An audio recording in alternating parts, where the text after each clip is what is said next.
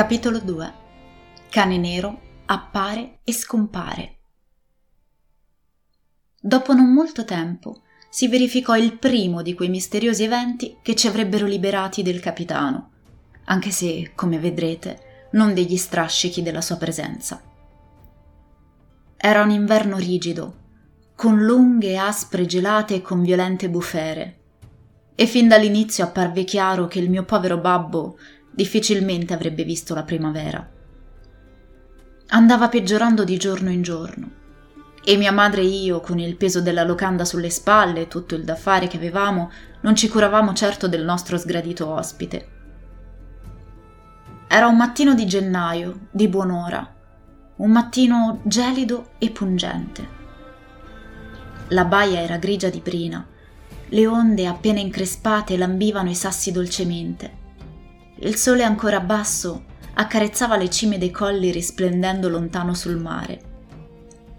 Il capitano si era levato più presto del solito e si era diretto verso la spiaggia, il coltellaccio oscillante tra le larghe falde del malandato abito blu, il cannocchiale d'ottone sotto il braccio e il cappello in testa gettato all'indietro.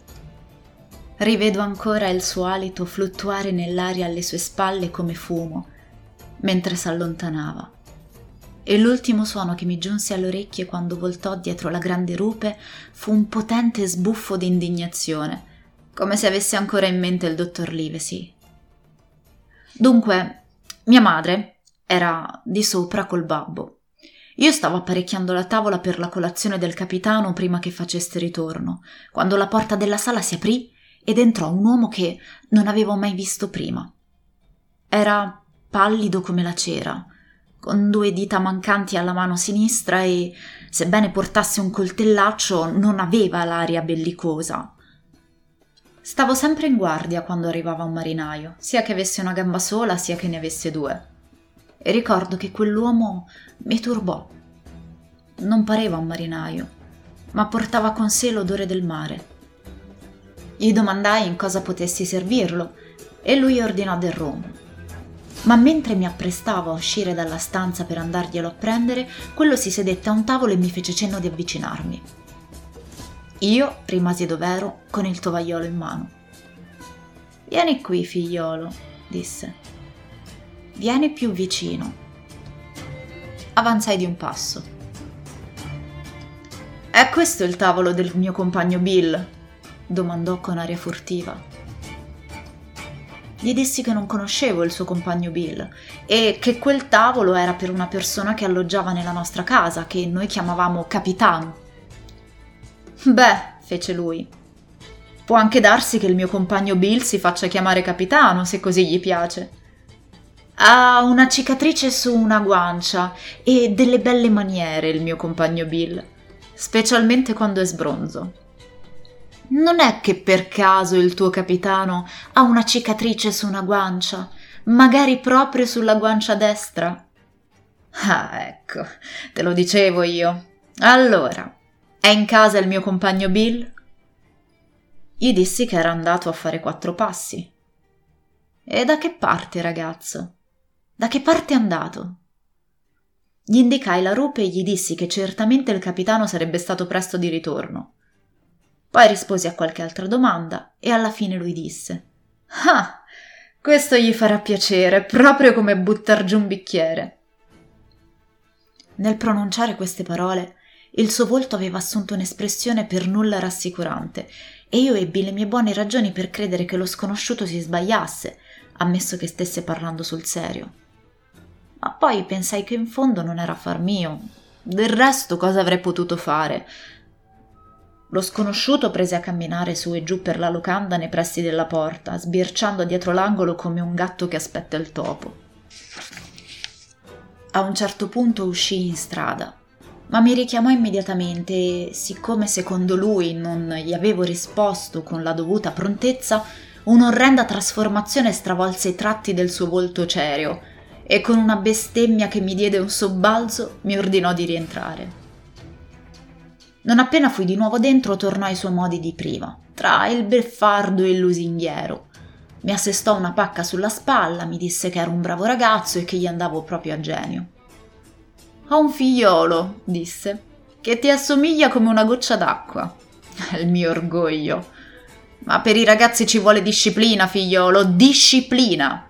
Vedi, se tu avessi navigato insieme a Bill, non ti saresti fatto chiamare per due volte, no di certo. Non era questo il sistema di Bill, né di quelli che navigavano con lui. Ma eccolo che arriva il mio compagno Bill, col suo cannocchiale sotto il braccio, che Dio lo benedica. Adesso io e te ce ne torniamo in sala, figliolo, e ci mettiamo dietro la porta. Faremo a Bill una bella sorpresa, che Dio lo benedica ancora una volta. Ciò detto, io e lo sconosciuto indietreggiammo nella sala e lui mi spinse dietro di sé nell'angolo, in modo che la porta aperta ci nascondesse entrambi. Io ero agitato e impaurito, come potrete immaginare, e accorgendomi che anche lo sconosciuto era spaventato, i miei timori crebbero. Liberò l'impugnatura del suo coltellaccio e provò a estrarre la lama dal fodero.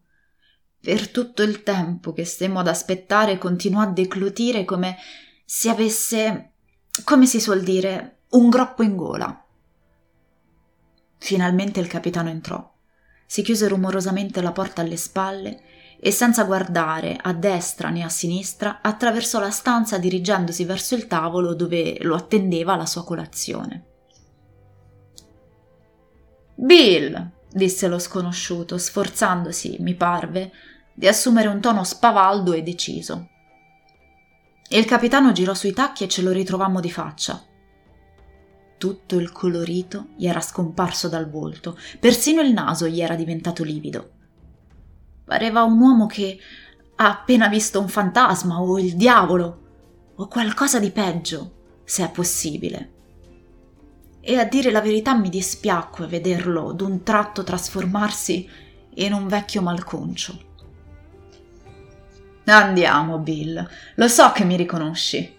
Un vecchio compagno di bordo lo riconosci di sicuro, Bill, disse lo sconosciuto. Il capitano emise una specie di rantolo.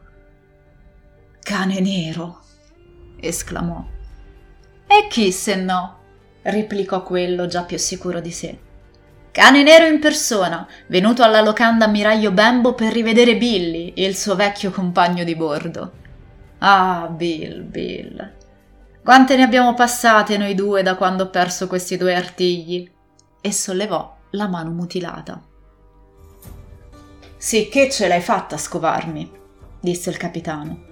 Eccomi qua. Allora parla. Cosa vuoi? Sei proprio tu, Bill, ribatté Cane Nero. Hai visto giusto, Billy. Mi farò portare un bicchiere di rum da questo bravo ragazzo che ho preso tanto in simpatia. Ci metteremo seduti a parlare francamente, se ti va bene, come vecchi compagni di bordo. Quando ritornai col rum si erano già seduti ai lati opposti del tavolo apparecchiato per il capitano. Cane Nero stava vicino alla porta, di sbiego, in modo da poter tenere un occhio sul suo vecchio compagno di bordo e l'altro, dedussi, sull'uscita mi ordinò di allontanarmi e di lasciare la porta spalancata. Non mi piacciono i buchi delle serrature, figliolo, aggiunse.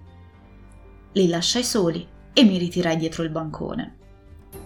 Per un bel pezzo, nonostante facessi del mio meglio per ascoltare, non riuscii a udire altro che un parlottare sommesso. Poi le voci si alzarono e io potei cogliere una o due parole, per lo più imprecazioni, del capitano. No, no, no, no, adesso basta! gridò a un certo punto. E ancora. Se c'è da finire sulla forca, ci finiremo tutti! D'un tratto vi fu una tremenda esplosione di bestemmie e di altri rumori. Sedie e tavolo si rovesciarono. Seguì un fragore d'acciaio e poi un urlo di dolore, e un attimo dopo vidi Cade Nero darsela a gambe e il capitano che gli stava alle costole tutti e due con i loro coltellacci impugnati, il primo che perdeva sangue dalla spalla sinistra. Proprio sulla soglia il capitano vibrò al fuggitivo un ultimo tremendo colpo, che sicuramente gli avrebbe squarciato la schiena se non fosse stato intercettato dalla nostra grande insegna dell'ammiraglio Bembo. Ancora oggi se ne vede il segno nella parte inferiore dell'asse. Quel colpo fu l'ultimo della lotta Una volta in strada, malgrado la ferita, Cane Nero fuggì a gambe levate e nel giro di mezzo minuto scomparve oltre il limite della collina. E il capitano dal canto suo rimase stordito a fissare le insegne. Poi si passò più volte la mano sugli occhi e infine rientrò a casa. Jim! Room! ordinò. E così dicendo barcollò leggermente, appoggiandosi con una mano alla parete. Siete ferito! Gridai. Room! ripeté. Devo andarmene di qui. Room! Room! Corsi a prenderglielo, ma ero talmente sconvolto per l'accaduto che ruppi un bicchiere e feci otturare la spina. E mentre ancora tentavo di rimediare udì un gran tonfo nella sala e precipitandomi di là trovai il capitano disteso sul pavimento. Proprio in quell'istante mia madre, allarmata dalle grida e da tutto quel baccano, accorreva giù per aiutarmi. Insieme gli sollevammo il capo. Respirava rumorosamente e a fatica. Aveva gli occhi chiusi e la faccia di un colore orribile. Povera me, gridò mia madre. Che disgrazia per la nostra casa. Col tuo babbo tanto malato. Nel frattempo non avevamo idea di cosa fare per soccorrere il capitano, convinti come eravamo che durante la zuffa lo sconosciuto gli avesse inferto un colpo mortale. Già nonostante presi il rum e cercai di farglielo mandar giù, ma aveva i denti serrati e le mascelle rigide come ferro. Fu un gran sollievo per noi quando la porta si aprì ed entrò il dottor Livesey venuto per visitare mio padre. Oh, dottore! gridammo. Che dobbiamo fare? Dov'è ferito? Ferito. Sciocchezze, disse il dottore. Non è più ferito di voi o di me. Gli ha preso un colpo, io lo avevo avvertito. Adesso, signora Hawkins, correte su da vostro marito e se potete non ditegli nulla. Quanto a me, mi toccherà fare del mio meglio per salvare la vita tre volte indegna di costui. Jim, porta un catino. Quando ritornai col catino, il dottore aveva già rimboccato la manica del capitano, scoprendogli il braccio grosso e muscoloso. Era tatuato in vari punti. Le scritte alla fortuna, vento in poppa e Billy Bones se ne infischia erano state eseguite con chiarezza e precisione sull'avambraccio. E più su, vicino alla spalla, c'era uno schizzo d'una forca con un impiccato, realizzato a mio parere con grande maestria. Profetico, osservò il dottore, toccando la figura con un dito. E ora, signor Billy Bones, se è così che vi chiamate, daremo un'occhiata al colore del vostro sangue. Jim? domandò. Hai paura del sangue? No, signore, risposi. Bene, allora tieni il catino. E a questo punto prese il bisturi e gli aprì una vena. Fu estratto un bel po' di sangue prima che il capitano aprisse gli occhi e si guardasse intorno con lo sguardo annebbiato. Riconobbe per primo il dottore, aggrottando le sopracciglia. Poi il suo sguardo si posò su di me e mi parve sollevato. Ma di colpo cambiò colore e tentò di alzarsi, gridando: Dov'è cane nero? Qui non c'è nessun cane nero, replicò il dottore, se non quello che vi portate addosso. Avete continuato a bere rum, vi è preso un colpo, proprio come vi avevo predetto. E contro la mia volontà vi ho appena tirato fuori dalla fossa, dove stavate già con un piede. Adesso, signor Bones. Non è questo il mio nome, interruppe l'altro. Per quel che mi importa, ribatte il dottore. È il nome di un filibustiere di mia conoscenza, e vi chiamo così per fare prima. E quel che ho da dirvi è tutto qui. Un bicchiere di rum non vi ucciderà, ma bevetene uno, bevetene un altro e poi un altro ancora e mi gioco la parrucca che se non la piantate morirete. Chiaro? Morirete e filerete dritto al posto che vi spetta, come l'uomo della Bibbia. Su, fate uno sforzo adesso. Vi aiuterò a mettervi a letto per questa volta. In due, con grande fatica, riuscimmo a trasportarlo di sopra e lo adagiammo sul letto, dove la testa gli cadde sul guanciale come fosse sul punto di svenire. Allora, statemi a sentire, disse il dottore. Ve lo dico per non avere un peso sulla coscienza. La parola rum per voi significa morte. Detto questo, uscì per andare a visitare mio padre e, prendendomi per un braccio, mi condusse con sé.